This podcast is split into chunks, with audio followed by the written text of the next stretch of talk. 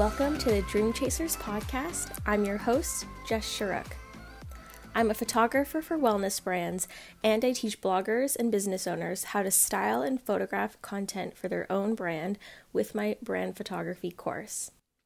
I created this podcast to share the stories of entrepreneurs pursuing fulfillment, wellness, and spiritual enlightenment over traditional measures of success. Their stories and experiences are meant to inspire, expand your belief of what's possible, and empower you to actualize your dreams. If you like this episode, please leave a review and share it with someone who could benefit from the information and stories you're about to learn. Hello, guys. So, as you could tell from the title of this episode, I am talking to Marina, the owner of the Artist Advisory, and we're chatting about how to pursue a career as an artist and also how to overcome your scarcity mindset. So, Marina, in this episode, she talks about her, um, I guess, her early life when she was growing up because she is a very abundant, high vibe person um, when I've met her this year. But she grew up in a family that really didn't have much. They grew up over in Europe and then they immigrated to the US. And I think her family just really struggled with like getting work and like saving money and all that stuff. And they really wanted Marina to get a job, one of those like traditional jobs as like a doctor or a lawyer, something that would make a lot of money and that was seen as safe. So Marina had a particularly not difficult start, but she definitely experienced um, certain setbacks that not all of us have when we're growing up. Um, that makes it even that much more impressive that she's been been able to overcome these limiting beliefs that she had, um, that she kind of adopted from her family. And then she was able to go to art school and actually worked in art galleries, um, and then started her business, the Artist Advisory, which is now helping artists um, with the business and networking side of the art world and helping them really just create a full time career making art. Um, so her whole business, which I find this so cool, really just proves that you don't have to be a starving artist, that this actually is a viable career. And I just found this whole talk really interesting because when I was in high school and even elementary school, I've always been into art, but I always had that belief like I could never do art as a career. There's no way I'd be able to support myself doing it. So I loved hearing her perspective because I was like, man, if I knew you when I was younger, maybe I would have gone down a different path because that was um, a big uh, reason why I went into fashion was I thought that was really the only way I could be creative in any sort of career. I was like, okay, at least there's a business in this. But our whole chat really is great if you are creative in any way and you want to, you know, be a business owner or just support yourself doing something you love. Because, yeah, she really just breaks down a lot of, yeah, she really just breaks down a lot of beliefs even I was still hanging on to. So, also, I just want to give a little background. Me and Marina, we met in my mastermind that I joined um, the past few months. And when we had our first call together and she started talking, I could instantly tell she was so high vibe, such a happy, carefree, down to earth person. And um, she's just so, so sweet. And there's like a bit of like a magical quality to her. And um, in August, so we did this interview like back in June, and then in August we went on a little girls' trip to Palm Springs before we had this retreat. So I got to spend a couple days with her and really get to know her better. And she is just the best person. I'm like such a fan, so I'm so excited you get to know her better. And she really does live with a very abundant mindset. So that was really cool to be around someone who truly like walks and talks their like mission i guess. Like she's not just like preaching it she actually like lives by these um, ways of thinking. So yeah if you i've also just so you guys know in the show notes i've added our instagram handles and our websites so that way if you want to reach out to either of us follow us um, or go sign up on marina's mailing list if you are an artist and are wanting more um, maybe like uh, to work with her one on one or in a group setting. Um, there are links down below so you can find her there. and also in this episode, we talk a bit about branding, like particularly if you are an artist um, and like personal branding. So I thought this would be a good thing for me to include as well. But I have a free brand um, questionnaire, and it's like 19 questions that kind of just help you become a lot more clear on your brand direction with like um, your market and determining your niche and your services, but also figuring out um, your like tone of voice, um, your style, who are you inspired by, all that sort of stuff. So if you want to download that resource for free, um, again, it's also linked in the show notes. It's called Free Brand Questionnaire. So yeah, I feel like I'm not gonna keep rambling about what's in this episode, but yeah, let's uh, dive into this interview. So I'm here with Marina, um, and I'm interviewing her today on the Dream Chasers podcast, and we're going to talk about her career path, um, working from galleries in New York to launching her own business. Actually, tell me about your business, Marina. Well, dive into it. first of all, Jessica, I'm so excited to be here. I thank you so much for having me on your podcast. You're welcome. Um, my business that I just started a little bit under a year ago is called the Artist Advisory. And so, what I do is I offer honest answers to artists. And, you know, it seems kind of basic, you know, that artists would always get honest answers. But when my experience from working in the art world, it's so hard to get a direct answer. And it's so difficult for artists to really find someone that they trust who's unbiased to give them the right advice for whatever it is that they want. Mm-hmm. I love it. And I love it because your business is very unique. Like, I literally have never heard anybody that does what you do. You know, I thought of this because I found a need for it. Like, I, I didn't know anyone who did anything like this. And I thought, mm-hmm. why not? But really, the why not is precisely, I think, why we're here today, right? Like, people don't think that artists are capable of being a consumer. Mm-hmm. And I think um, that's because they think that artists are always struggling and starving and, you know, um, trying to make ends meet, but really they're totally capable of being a consumer and they are you know with me and i'm so i'm catering to mm-hmm. this one small group because i really believe in them that's awesome. I love that. You're such a good support for them. So before I want to learn more about like your business and like your whole um, like career path in the art world, um, I want to know a little bit more about like where you grew up and you know moving to the U.S. and your journey with that because you have. An oh yeah. Oh, yeah. Um, so I may not sound like I have an accent, um, but I was born in the US and English is my second language. Wow. I, yeah, I moved to the US when I was seven years old from the Soviet Union, more specifically from uh, Kiev, Ukraine, which is now it's, you know, Ukraine is its own country. I moved here as a Soviet Jewish refugee, and my journey is really informs the way that I'm like no longer operating out of scarcity and lack. Um, because I operated out of scarcity and lack for so long. Um, when my family arrived here, it was my grandparents and my mom, and my grandparents um, were more or less well to do, as well to do as you could be in a communist country.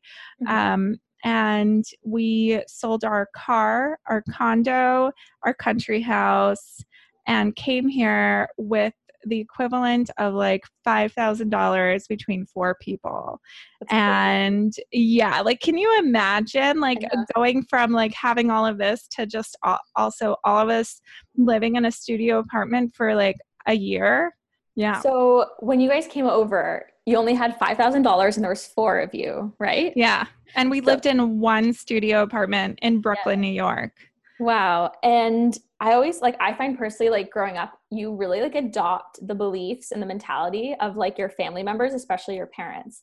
And you yeah. said your family was like they grew up from that like lack mentality, like that scarcity mindset. Well, yeah, you know, yeah. because they lived. I, my grandparents were really the ones who raised me because my mm-hmm. mom was um, always she was kind of like a solo person you know she like likes to be alone so mm-hmm. um my grandparents raised me and they were always you know, hoping that they would have enough money to like buy something mm-hmm. because money wasn't so abundant in, in you know, it was spread out thin Yeah. So from where like- they're from. Yeah. And also, Yep. oh, one more thing is they Yeah, lived through World War II, which is like Oh, a big wow. deal, right? So I Yeah. was living in like the lap of luxury here in Brooklyn, New York, comparatively what to my did. grandparents who Mhm. grew up in, you know, in World War II. Mhm. what a big difference, right? Oh yeah. Um, sure. and so they would always like tell me they'd be like marina like no matter um, what your position is at your job like do whatever your boss tells you. If you have to like you know stay late and work late you should work late. If you have to clean the office clean the office you know things like that. And the prescribed thing for me to do was to be a doctor a lawyer and be something more practical right than yeah. working in a creative field. Because um, my grandmother was a professor of literature and my grandfather was an oral surgeon so they had very like practical uh, jobs and so when i was growing up and i was showing interest in becoming a curator because i saw so many art institutions in new york Mhm. they were like wait a minute like that's a really good hobby But Mhm. maybe you should go to like you know law school or medical school Yeah. So I'm really curious. Like, I feel like a lot of people would relate to that, having that pressure from parents to get those like safe jobs, those practical jobs, the ones that they know are going to pay well, are secure, as they say. But like, how did you shift from like that mindset you grew up with as a kid and the like lack mentality and thinking, you know, being creative is just a hobby and artists are always starving to then like literally getting a career at, at like as an art director in New York. Like I feel like that's such a big jump. So I'm just curious, what was your process you went through mentally to kind of go from that? yeah mindset? one to the other um it was a very rebellious process let me tell you I like that answer. Yes, I want to know more about your um yeah i was just i had i was like very rebellious in high school Mhm. but i also thought okay you know what i'm going to apply to this university that has like the best business school in new york so i'm going to go to this university and what i'm going to do is i'm not going to major in business i'm going to major in art history Ooh, I love it. Did your parents know that? they found out what was their reaction? um well they were first they were kind of in denial thinking like oh well maybe she'll double major or she'll s Mhm. change her mind and you know maybe it's okay because it's a good university anyway Mhm. anyway i kind of i they were but but overall they were pretty supportive because they were happy that i was in college i guess right Yeah. and like they were happy that i was living in abundance so to speak compared to what they were living in in Mhm. when they were my age at the time you know like when when they were 18 Yeah. they were um, in the middle of world war ii and when i was 18 i was in the middle of manhattan you know That's amazing. Yeah. big So- difference that's yeah. crazy. Yeah, it's very different. so i i did this like rebellious thing Mm-hmm. and um i did internships and that that was um you know i because i had a very strong work ethic which is very good to have but it's also good to have boundaries with that strong work ethic Mhm. I feel like I relate to you on that. yeah and so when i had all these internships eventually like a job came up and i got this job at um, a really um, it's like it was a coveted place to work because it was a small private museum here in new york city Wow. that had just the the owner of which had just acquired at the time the most expensive painting in the world and so you know i got this job after i graduated and my grandparents were thrilled they were like oh my god she has a job Okay, wait, wait. Can I Um, jump in? I have a question. yeah Because you were in, because you were doing your major in art history. Did you ever like doubt if you could get a job in the art field while you were in university? never not like, once. definitely going to be an opportunity for me. when I'm done?" yes. Oh, not once and you know the thing is i even had professors who would tell me like oh guys you know like it's really really difficult to get a job in the arts. You know Mhm. it's uh, my desk is full of rejection letters. And i'm thinking like oh that's encouraging. Thank you. Um but I, really i was like how is that even possible? There's over 500 art institutions in New York City alone. Like right now, I want to say there's probably over a thousand. So Holy. in New York, just Mhm. in New York, and like oh, think about the rest of the world. There's plenty. It's a Mhm. multi-billion dollar industry. Like Mhm. I can find a job in it. Yeah. So it kind of seems like you're very focused on like the opportunities there, not on all the reasons why it wouldn't work out. You were just like, I just see opportunity. and that's what you're focused yes, on. Yes. You're I like, was- yes, I was seeing Yeah. so much Mhm. opportunity. Um, Mhm. because also, uh, if, you know, it's a double-edged sword. But growing up in in a very scarce environment, or like coming from this scarce environment in the Soviet Union, there wasn't that opportunity. We had like two museums in Kiev. You know, like now Yeah. there's a lot more, and there's art galleries, and it's like a whole yeah. you know, a part of the bigger art world. Um, but I- back then, Mhm. it was like a dusty place. It's crazy because like I think even hearing like how you went from like two museums where you grew up to like 500 to 1000 in New York, you're probably just like there are opportunities everywhere. There's no way that There's no way. not. Yeah. Yeah. And so Mhm. with this mentality, I got a job right away. Mhm. And I instantly thought, okay, but I want more out of this job. So I went into a graduate program in art history like immediately. Ooh, okay. So how was the Uh, graduate program then? Um, it- well, it was wonderful. Um, and I learned a lot.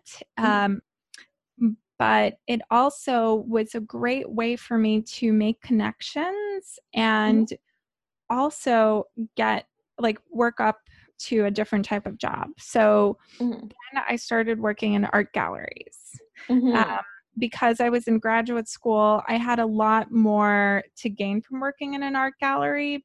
There were I could do more. There was less of um office politic kind of thing, or like there's less of um division of labor. I kind of got to do everything in an art gallery from like installing to writing about the work to talking to the artist to doing studio visits to selling um, to talking to the media uh, this was like such a great way for me to learn so like the biggest part of my learning experience came from working in art galleries and Wow. not so much graduate school i learned how to write for Oh. real in graduate school Mhm. and I learned um, a lot more about certain periods in art history that I was very interested in. Yeah. But the bulk of my experience came from hands on work. Yeah. No, I've heard that so many times and even from personal experience, you learn so much more from experience actually working jobs than like schooling necessarily.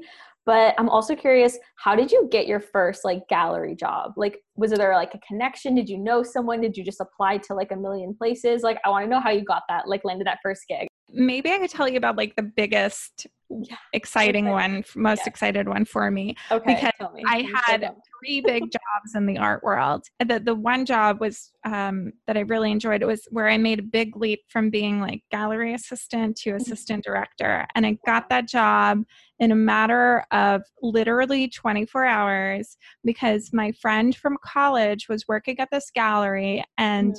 Uh, said, "Hey Marina, um, can you come in for like an impromptu interview right now because we need an assistant director at our second location and we need them like right now. So, um, do you have time to come in during lunch? So, I came in to an interview during lunch.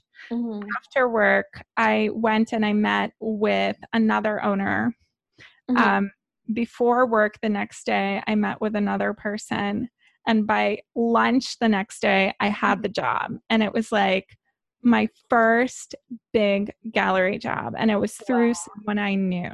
Wow. That's so exciting. Happened so fast, huh? instant. And you Mhm. know, I don't know if uh, it, the other thing is, can I just say, like, you don't know who you should be nice to. Like, be nice to everyone that you want to be nice to. Don't be transactional because the person that got me the job, Mhm. she was, I mean, now she's like a really big deal in the art world, but Mhm. uh, when we were in college, I feel like she didn't have a lot of people that she connected to, but I always like connected to everyone. You were just like really nice to her. I'm just really yeah. And she was like, you know what? I'm gonna call Marina first. You know, That and so nice to hear. And like I can tell you're such a sweet soul. So that's just like totally pays off, huh? yeah, Aw. yeah. Yeah, you love it. just never know. And you know, because sometimes people are like, oh, I don't want to be nice to that person. They're not gonna give me anything. Mhm. and you know because we're kind of living in this era where there's so many like very like shallow transactional things happening Mhm. um but it's just like that was a big reminder from the universe to just be yourself and just be nice to people who make you feel good Mhm. I love this. This is like a reminder everyone always needs to hear. Like I just love it. It's such a positive like like way to go about life. oh my god Mhm. Yeah. Yeah. And the other thing I like to say, and I think I want to say like Oprah said this. I'm obsessed with Oprah. Oprah, if you're listening, can I be on your um, Super Soul session? Thank you. Okay, so Oh. um, how sweet would that be? that would be great. Actually, we'll both be on your show, Oprah. It's great. It- yeah. So, um, anyway, I heard her say this, and it's really resonated with me. There are millions of people in the world, millions, right? Billions. And the thing is, if you don't vibe with someone, you Mhm. don't have to try and hang out with them be, just because you think you should. You should Mhm. only hang out with people who make you feel good and you know people who get you and that's just kind of how i roll I love it so much. it's so funny because like when we even first like met, because we met in our mastermind, it was Yeah. like as soon as you started talking, I was like, oh my god, she's so positive, she's so uplifting. I was like right away so drawn to your energy. I feel like that's like the first thing I said when we were talking on Messenger, right? yeah I was just, like I could just instantly tell, and I was like, yes, she's my people. like, I Uh, want to hang out with yeah. her and talk more. yeah you're my people too look at you Um, so sweet. Um, so okay, I want to hear a little bit more about what that dream, like that job was like, you know, like, you got that really cool. Like what did you do day to day? Because I feel so many people would be like, Oh my god, that sounds like the dream job. So I'm curious what your perspective is on it. Mhm. so it was kind of i'm i have this like thing where it's like a constant theme in my life and the constant Mhm. theme is that i'm always thrown into the deep end instantly and it's just something i have to come to accept and it's just the way that Mhm. things happen for me. You know, maybe I chose this before I got here. Like maybe that was the challenge I wanted. Um, one of the, you know, one example is I never went to first grade. I went straight to second grade because of the school system and the age and everything when I came here. And another big way that I was thrown into the deep end was with this job. Yeah. I had all of a sudden started working at a place without with only two days of training Mhm. um, that doubled overnight. So what happened was we I joined um, this gallery as associate director, Mhm. and we had like um, we were moving out of a space that was maybe two thousand square feet into a space that was like six thousand square feet Whoa. or you know i guess m- maybe more than doubled i don't know i Yeah, there was a lot big of difference. there's a lot of like kitchen area like it was an all exhibition space Yeah. so um So what did you have to do then for that trans like that move? Get like a lot more art in the gallery, I'm assuming. well first of all like um on top of like moving everything and organizing everything Mhm. I had to get to know. We had a big giant group exhibition with all of the artists that we represented. There were probably 30 artists that I had to know their work within two weeks. Like I had to be ready to sell their work within oh two my weeks gosh. and do this move and learn like all the administrative, um, uh, you know, interconnections within the gallery. So like Mhm. you know, just the way they did everything there. So um, all this, and I did not have an assistant. So mm-hmm.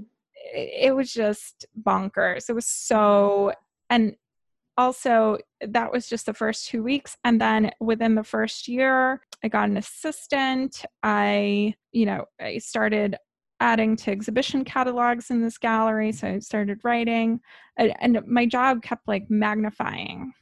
Mhm. Um, so I kept doing more. At this job, I did everything from studio visits with artists to you know pick stuff for the gallery to selling work to um, choosing which artists will go into the space Mhm. and you know eventually this is the job where i worked up to director and it was like a really really big deal Yeah. um, it was really interesting because this gallery had two partners. So one of the partners was very hands off, and the other one was very hands on.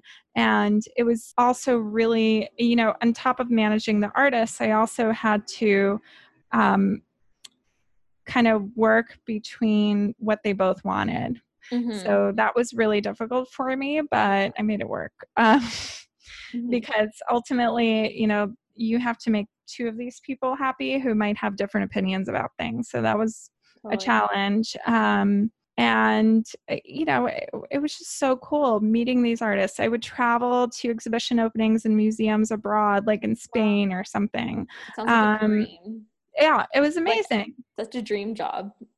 Yeah, and it was for a long time. And then I decided it was just too intense. Like it was getting intense because um, all of a sudden, like one of the partners was going through a divorce, and he just had so much of his personal life intertwined in the gallery, Yeah. and his personal life was so toxic to us at the time Ooh.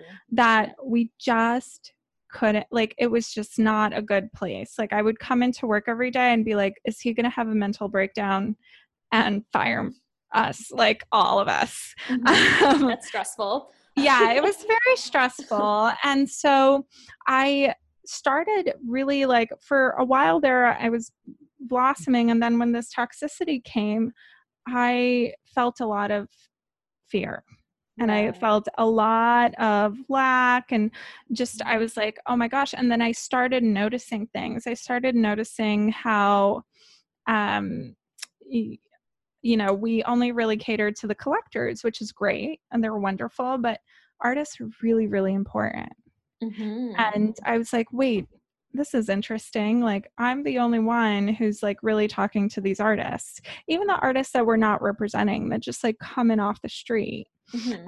And, you know, one thing I just, you know, as a disclaimer, it was a wonderful gallery and it did well. Yeah. And uh, one of the partners has been a gallerist since the 1970s in New York. And he is one of these original art dealers that like really cares about his artists who you know takes them to dinner who like really cares right and so it's not that the gallery didn't care it's the art world was shaped in a way where the collector was always coming first and then we cared about the big decision makers we cared about the curators the directors of the other museums of the other galleries and I thought, you know, this is like too much. Like, I need a break. Also, at this time, I had not finished my master's thesis. Mhm. So you were like, I need to do this too. Yeah, so I was like, you know what? Um, I'm gonna check out for a minute. Mhm. So I did that. I checked like- out. Did you like quit? So you mean by Yes, checked I quit. Yeah. You were like, I quit. Yeah. I quit, and I was like, this is. I gotta out. So anyway, I finished my master's thesis. And I, while I was doing that, I was moonlighting as a costume designer for TV and film. Another dream job, right? Yes. You've had so many I cool creative jobs. I'm like so into it. And can I tell you how I got this job? Yes, I please tell me the literally. I came into like I went to a gallery opening. I ran into a friend who's a stylist, and I thought, you know, everyone.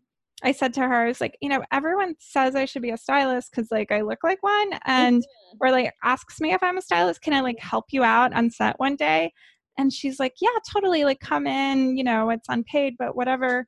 So I helped her out one day. Then she started hiring me. Then somebody else started hiring me. Then, you know, a month later, I was like on set at a commercial Wow. assisting a costume designer. And then mm-hmm. maybe seven months later, I started doing my own thing. Wow.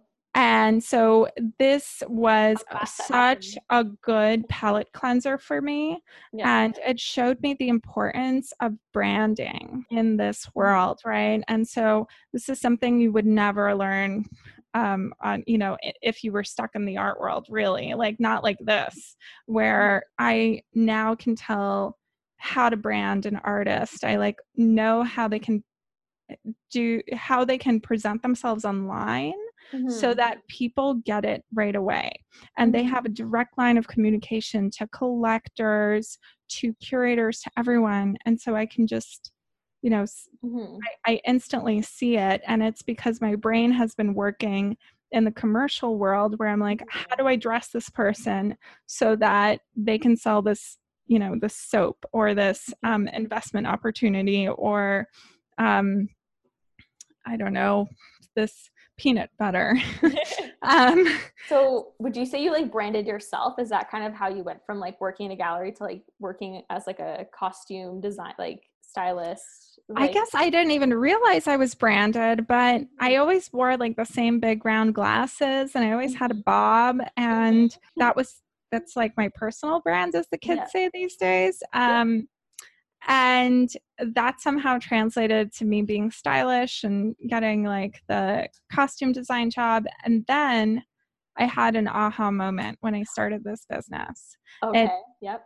I thought, oh my God, all these artists always want me to like give them advice about something they and they're they don't want to take up my time because a lot of the stuff is like um it, it, they feel like they're like asking too much sometimes. They're like oh my gosh well marina like i have a studio visit coming up with this director? And like what should i price my paintings at? Or like how do i oh my gosh like i got asked to send images like which images do i send? These are just questions that they just have. And i thought wait a minute i'm always responding right away. They're always having successful interactions after this. Hmm i'm going to do this i'm going to set up the first ever advisory for artists I love it. because you know they're art advisors and art advisors cater to collectors they tell Mhm. collectors what to collect hmm and I'm on the other side of the equation as an artist advisor, telling the artists what they need to hear. I love it. You're kind of like wrapping up all of your experience into one amazing Yes. service and saw Yes. a market that needed your expertise. Yeah. And, you know, it's so funny because I thought, oh my God, like I really screwed up in this, like, um by leaving this job and like maybe i should have stuck it through or like i should have um you know maybe i should have like worked harder or like maybe i shouldn't have done costume design. Maybe i should have really tried to find a job in the art world. Maybe i should have finished my thesis earlier. Like i always kept thinking to myself like maybe i screwed up. But really like i can tell you right now hmm all those events led to me being here and i've already helped so many people so many artists and it's the most rewarding feeling It is. Honestly, I relate to that. The feeling of like helping someone and actually serving them and like helping improve their life and their business is like the best reward as a business owner. Is Oh my gosh. knowing you help someone.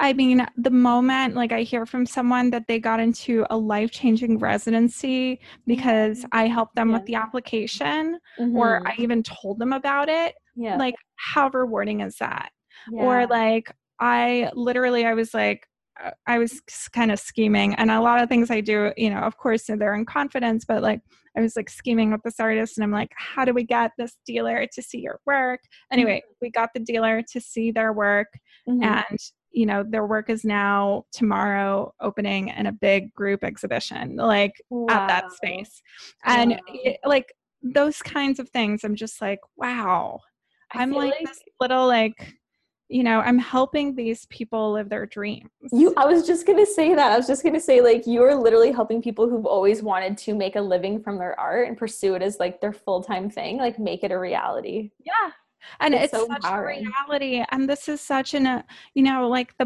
bottom line here is that um for the longest time i had all this fear about that i was i had all this scarcity and lack Mhm. um mindset like okay so we'll make the money but you might lose it like your parents did or like Mhm. you will get the job but you might lose it because you know nothing's guaranteed so you have to do everything possible to keep that job. And so you know the moment i left a job and i was like wait a minute it's not making me happy i gotta leave i ended up making money anyway. Mhm. but you know in the end like now i'm my own boss. I'm my uh, like i my life consists of sometimes like one day i'll just like wake up um you know walk my dog have Mhm. a coffee then you know breakfast or whatever then i go have a meeting with an artist at like a private club that has a pool here in new york so I don't know if I'm so- glam and fun. yeah and you know we have a session and like i change their life obviously through just one session um and You're like, no big deal. no big deal i mean maybe it takes a few sessions to change their life but i i do and then you know here i am like you know on top of this like skyscraper with a pool i only answer to my clients and my clients only answer to themselves. So the big realization was instead of constantly thinking about preparing for the worst and being you know what if like what if the worst happens Yeah. it's okay to balance that and think about the best that can happen. Like what is the Yeah. best that can Mhm. happen? Are you prepared for it? Like you know are you prepared when you know like oprah calls you for a meeting are you going to be prepared that's basically it Okay, I'm just gonna quickly interrupt this episode to share something special with you. Are you a health and wellness business or blogger that wants to grow your impact and or your income? Now we all know it's so important that people in the health and wellness industry build a brand. I know you have an important message to share. I know your products and your services are going to change so many people's lives. But first, you need to get in front of your ideal customer and start attracting them to your brand. Now, the way to do that is with beautiful brand visuals. Those are going to be the first thing that your audience notices and is going to fall in love with you for. And I know you have an area of expertise that's most likely not branding and not photography. And I know even from when I was starting in my photography journey, it can be a struggle to really take nice photos. It's so hard to get the perfect angle, get good lighting, use the right settings, um, even just figuring out posing and product styling and all that. And even after tons of time and effort, it can still turn out kind of crappy. So I don't want you to waste your precious time and I know not everyone has, you know, extra money that they can invest in hiring a professional photographer. So I have another solution for you. And I have a course that teaches you guys how to style and capture your own brand photos.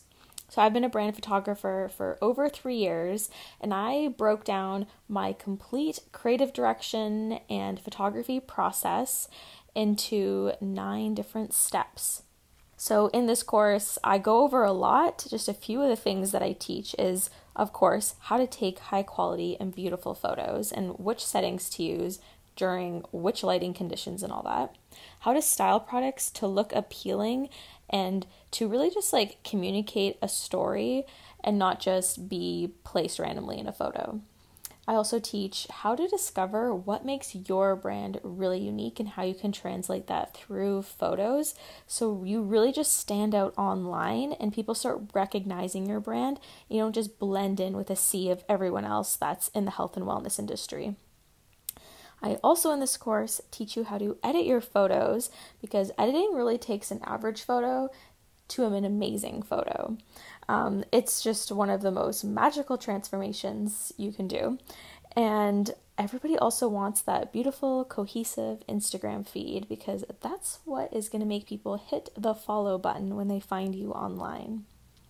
Now, we all know photos are used everywhere for building your brand, not just Instagram, but any social media. They're used when you're, you know, putting out content on your email list. They're used on your website, for Facebook ads, for print materials, for press releases. There's so many places where you need photos.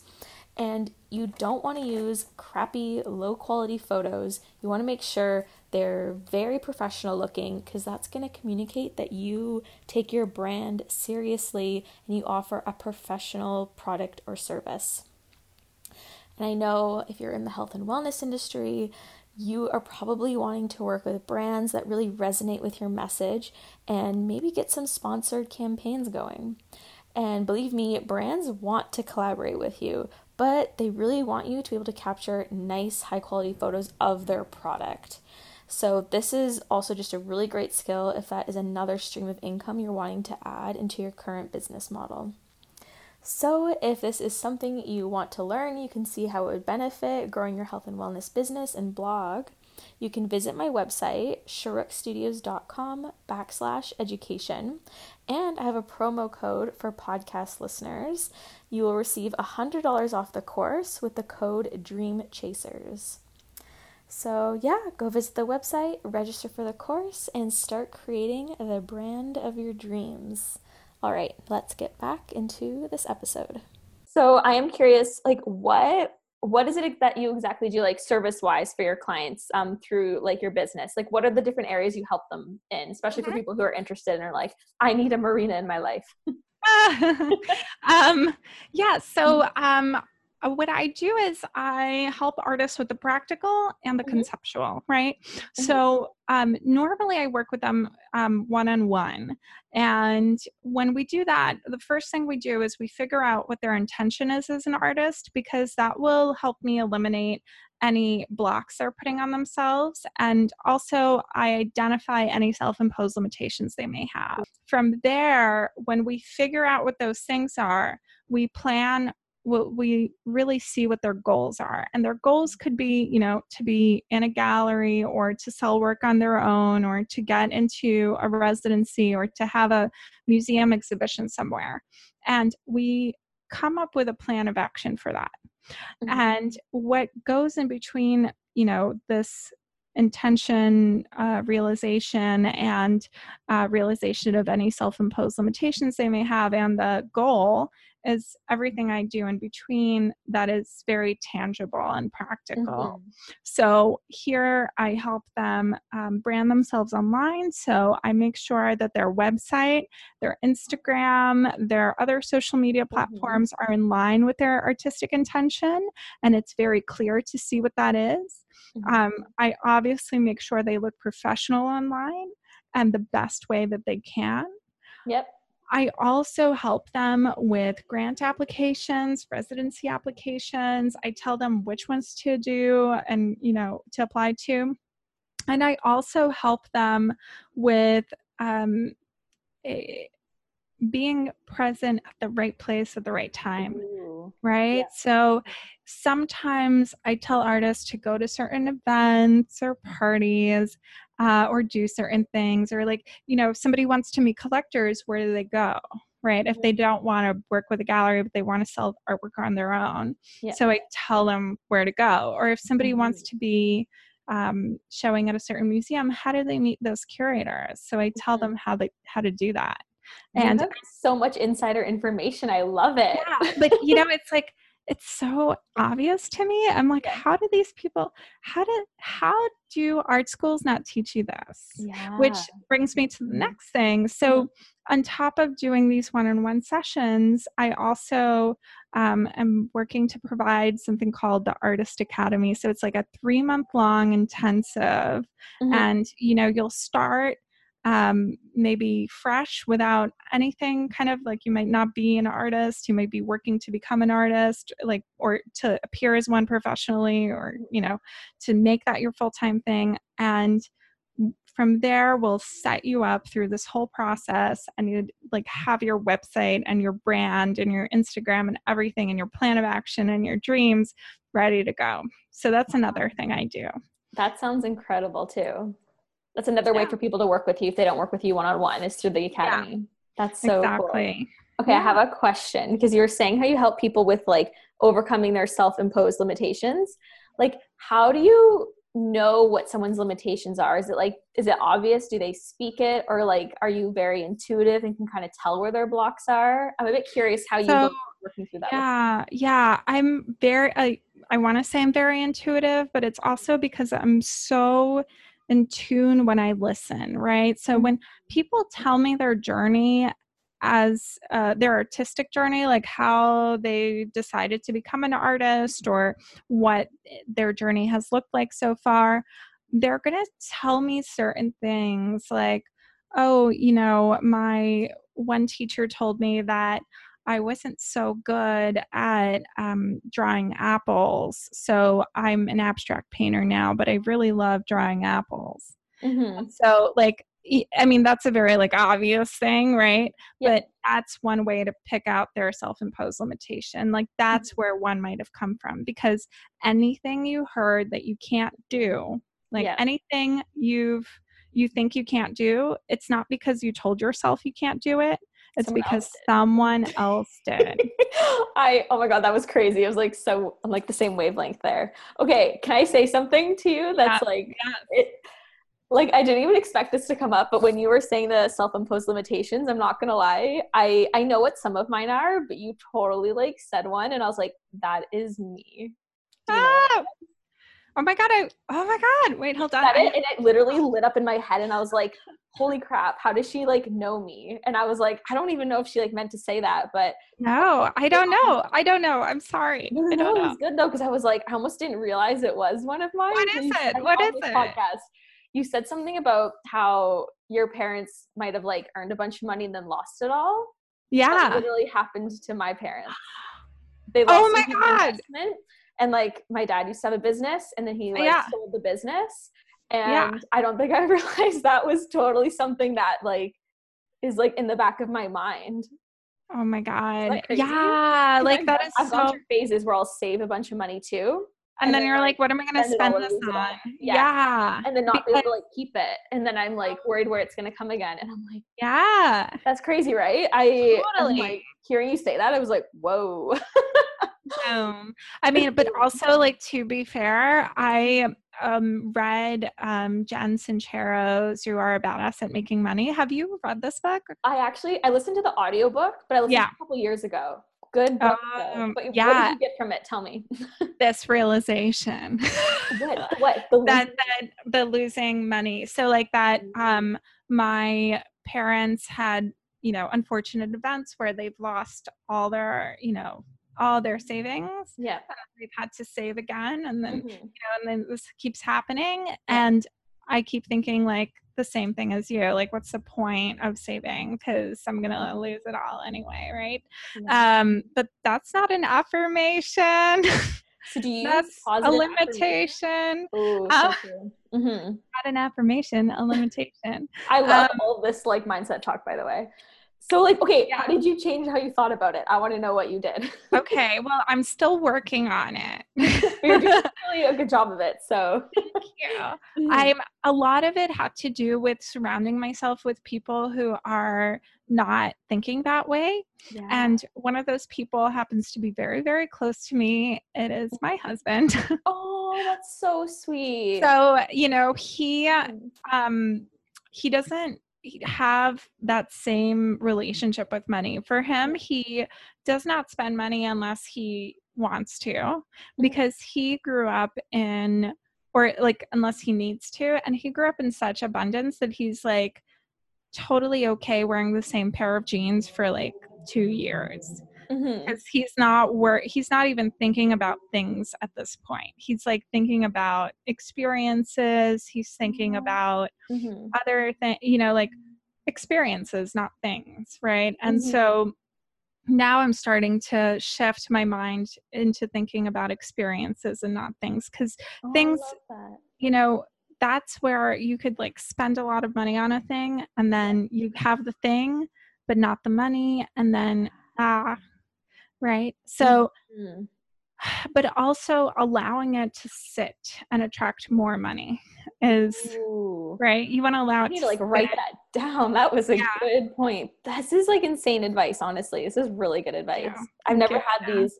Like I've done a lot of mindset work and like tons of just research on this sort of stuff and like coaches, all that stuff. But this advice is good. I've never heard this before. Good. Oh, awesome. Really good.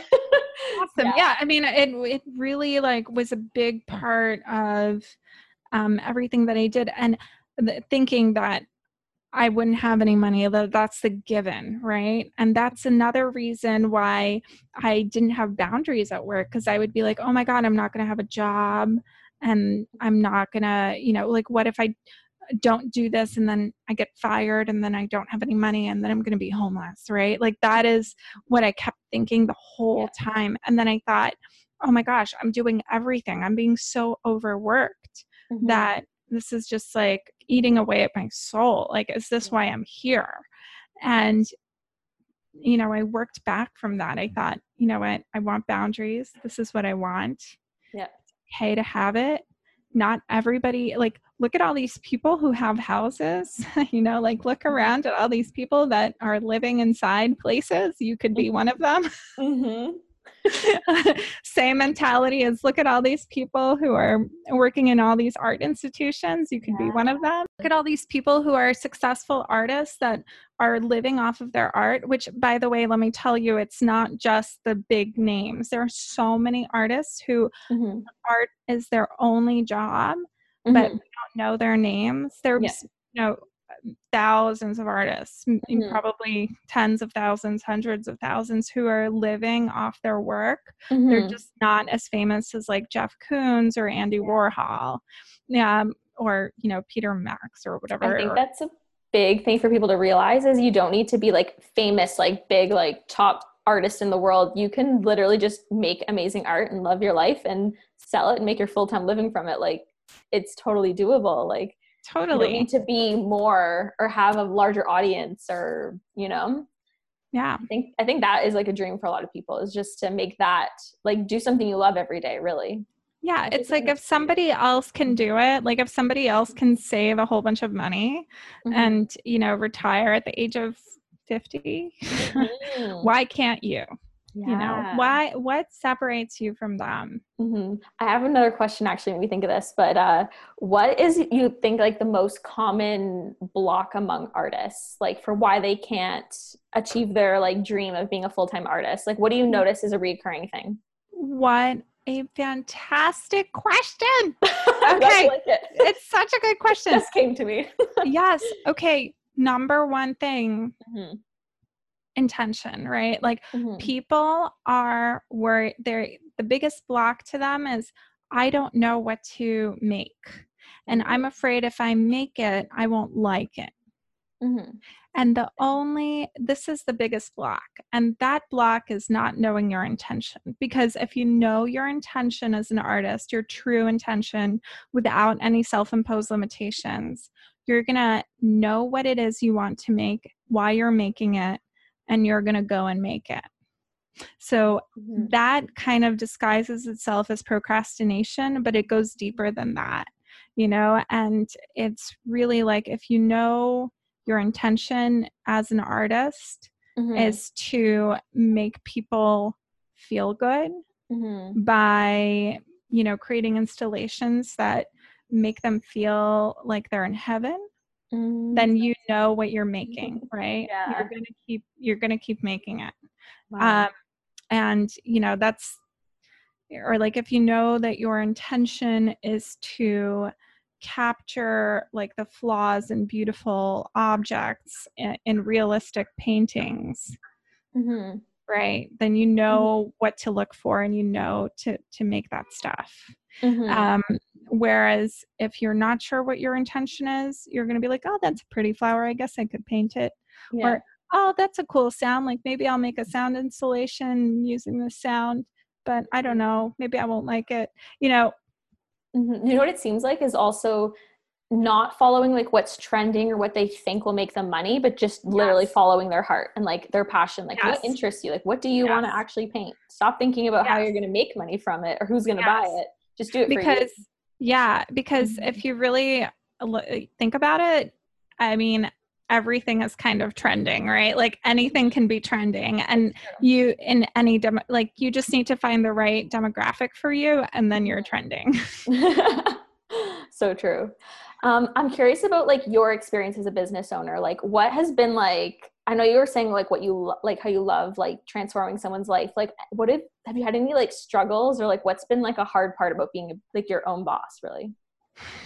Um uh oh, so i mean there there are struggles but like i'm so grateful for these struggles yeah. like thank Grow, god right? i got them yeah like yeah yay yay mm-hmm. for struggles um i guess one of the most difficult things is telling yourself that it's okay to stop working right mm-hmm.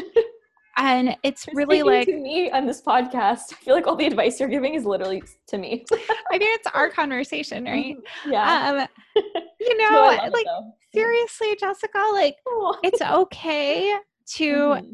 take the time to stop working because mm-hmm. the reason that like you're a business owner and you feel like you need to work all the time is because you know what your next step is. So you want to keep mm-hmm. stepping but mm-hmm. sometimes in order to have the the energy to keep going you need to rest on a landing and those landings are weekends and you got to rest on mm-hmm. them i this advice is so good. I needed to hear that too.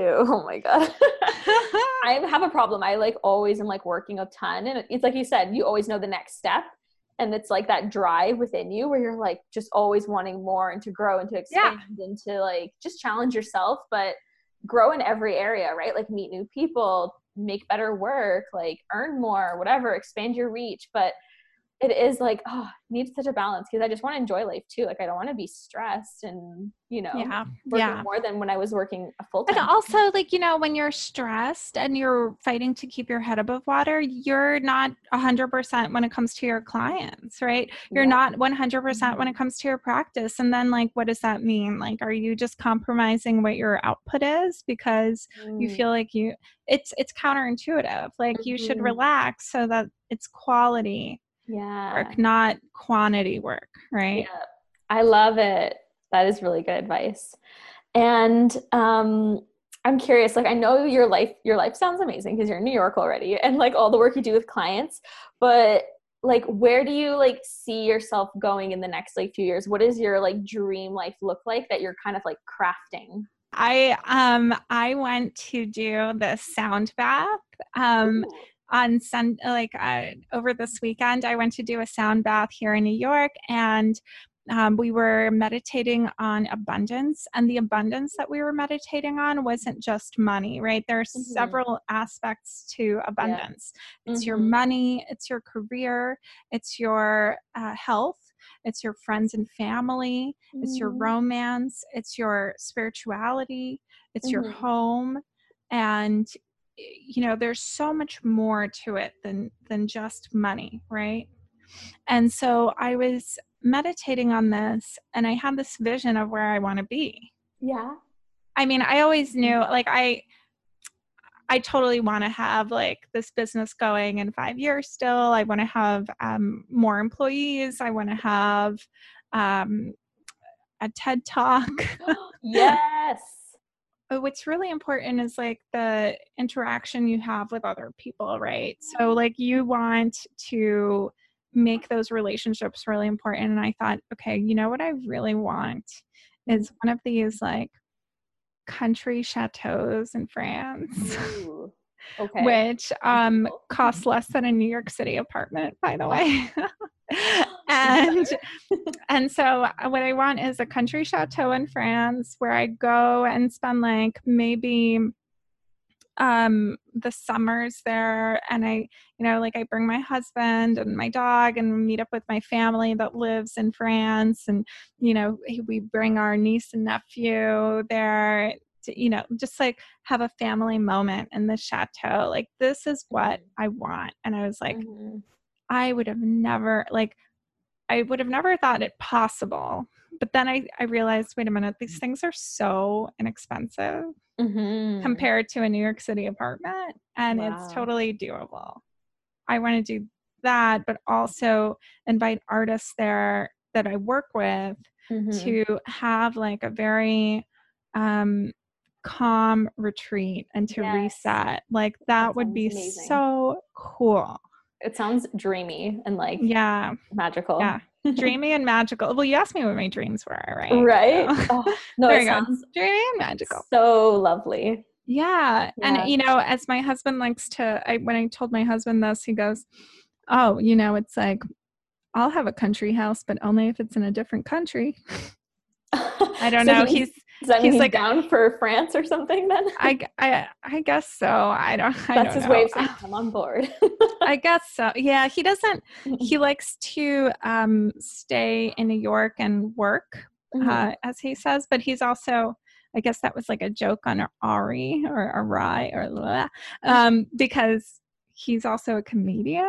Oh. so he was like, oh. I'm gonna make a joke out of this. So that was a joke. Um, but thank thanks, Jessica. oh, no, it sounds I feel like I I would totally dream of something similar, but I'm not gonna get into that because oh but yeah, no. Like I think you're so right when you touched on like there's so much more to abundance than just abundance yeah. of like wealth.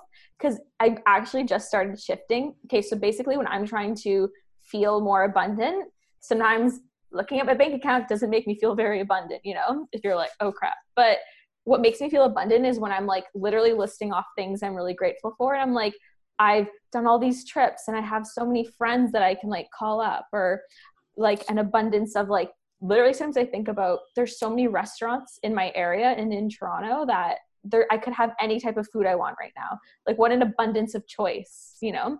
Or yeah. knowledge. There's so much knowledge on yeah. the so I almost tap into what else is abundant in my life right now and just like feel that like an abundance of like yeah like love knowledge choice freedom Te- technology technology yeah and then i think when you start like feeling that way about other things that's when it'll translate into other yeah areas.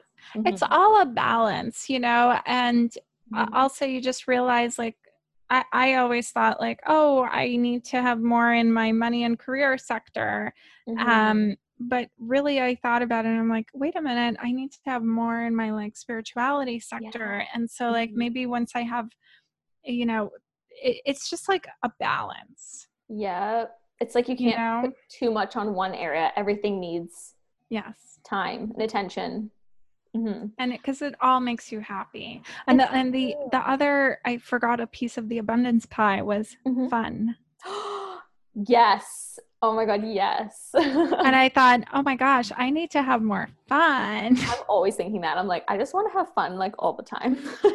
yeah. Yeah. Um, I also am wondering, um, you're kind of describing like where you see this like your dream progressing. Like how are you currently right now in your day-to-day life already living like that dream life? I mean dream life. It's I all I mean, whoa, like I get to first of all, I, I know I just said my husband's a comedian, but his day job is a night job. He's a DJ, right? So when I oh had, God, yes, and he's been doing it for 20 years and he travels all over the world. Like he's been to like the Maldives to, you know, play a, a set or whatever. You know, like that's his life.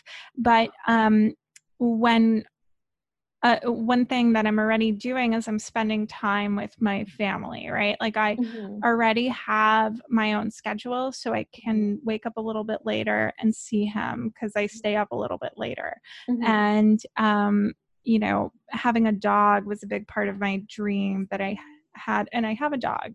It's, it's, a very cute little dog. Mm-hmm. It's on mm-hmm. Instagram. You can follow it. It's Odette the Palm. Odette, like the white swan from Swan Lake, and she dances. Okay, oh, so um, and let's see. So having that and the freedom to relax, right? Like mm-hmm. already having the freedom to go and like hang out by the pool on a roof, or like mm-hmm. having the freedom to basically like if I wanted to travel somewhere, I could. Mm-hmm. Where I don't have to ask anyone for permission. It's true. Yeah. And it, that sort of freedom is really important. Um, so that's how I'm wait is that the question did i answer that it, you you are answering it very well you're because it was like how are you already living your dream like life and yeah, yeah. i feel like you are like it sounds amazing yeah sounds and you know fulfilled yeah and the other thing is like I know that my intention, and this is a lot of people's intention too, luckily, but my intention is to help people, right? And with what I know. And I'm also really good at bridging um bridging worlds, right? Like I'm very mm-hmm. good with bridging like the um the fancy with the commonplace. And yeah. so I help people not be scared of either. Mm-hmm. I love and that too. That's that's a very mm. um, big manifestation of my dream. Oh, I really like that. So, yeah. um, I just have a couple other questions, but one of my last ones is um, if you could give like someone who's wanting to be an artist and like wanting to start their career, what is one piece of advice you could give them right now that you think would be most key? Oh my gosh, just do it. Just do it. It's okay. I love it. Um, you know, mm-hmm. I, most important thing is that you aren't afraid to do what you're doing, right? Like when you're afraid to do anything, like if you're a heart surgeon and you go in there and you're mm-hmm. afraid to do heart surgery. Yeah. That's a bad thing. So mm-hmm. do you mm-hmm. think that guy is going in there being afraid? He doesn't mm-hmm. know what's going to happen. Sure, he's trained to do it a certain way, just like you'd be trained to make a work of art a certain way, or you know, like okay, well, the brush goes in there and then it touches the canvas and then it makes an art, right? Like, let's just mm-hmm. very crudely put it, just like the surgeon knows, okay, well, like the scalpel goes here and then I do this to the thing and this is supposed to happen well. Mm-hmm. But what the surgeon doesn't know is if anything else is going to come up and they're trained for years and years and years to come up with some to to make sure they can handle a surprise.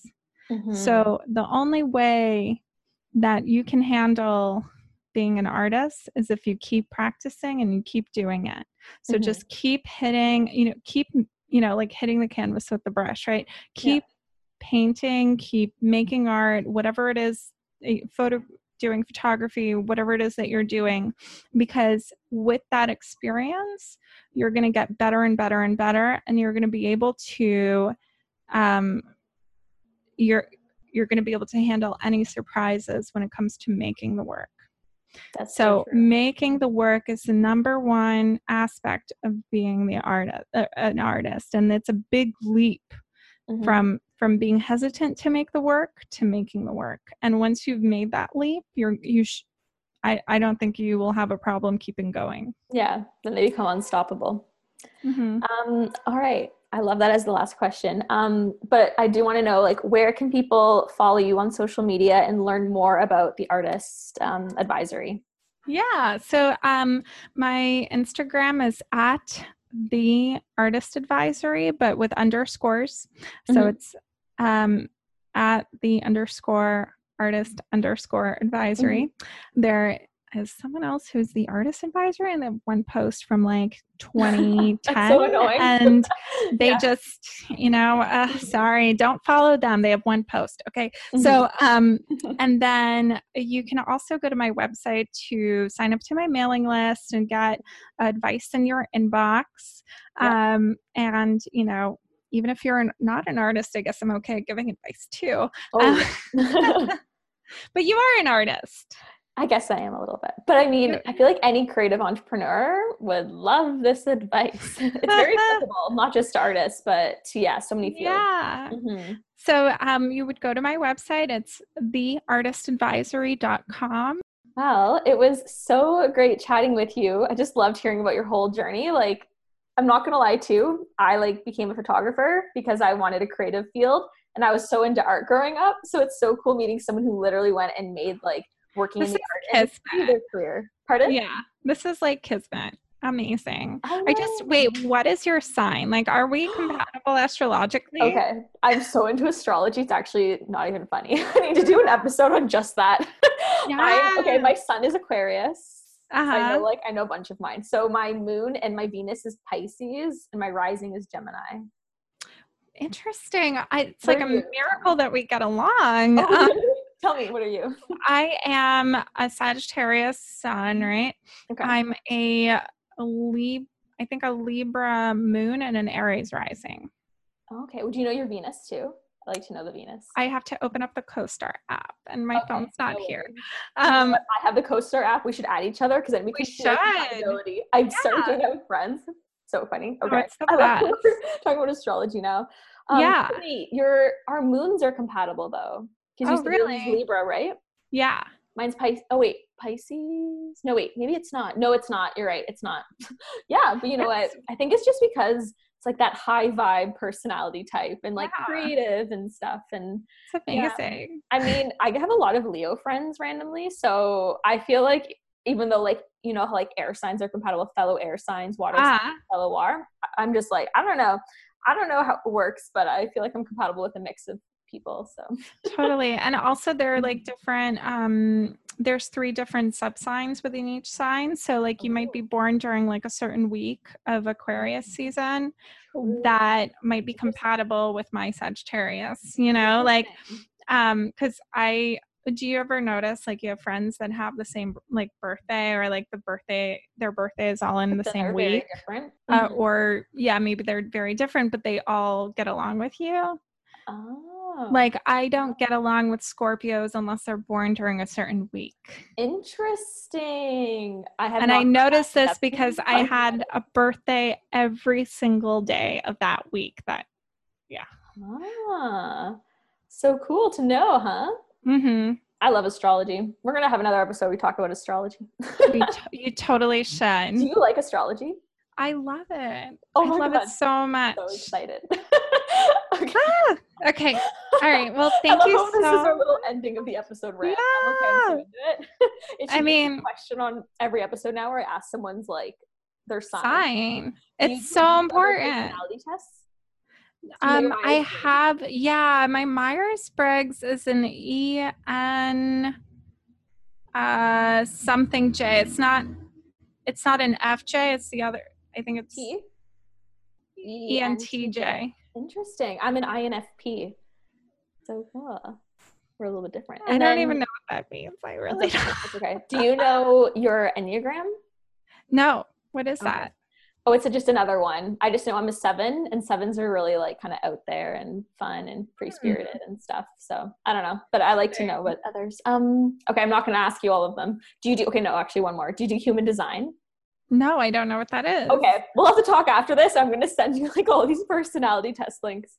Okay, I can't wait. This sounds amazing. Yeah, awesome. Well, thank you again for coming on. And yeah, everyone go check Marina out, go follow her, go sign up for her mailing list.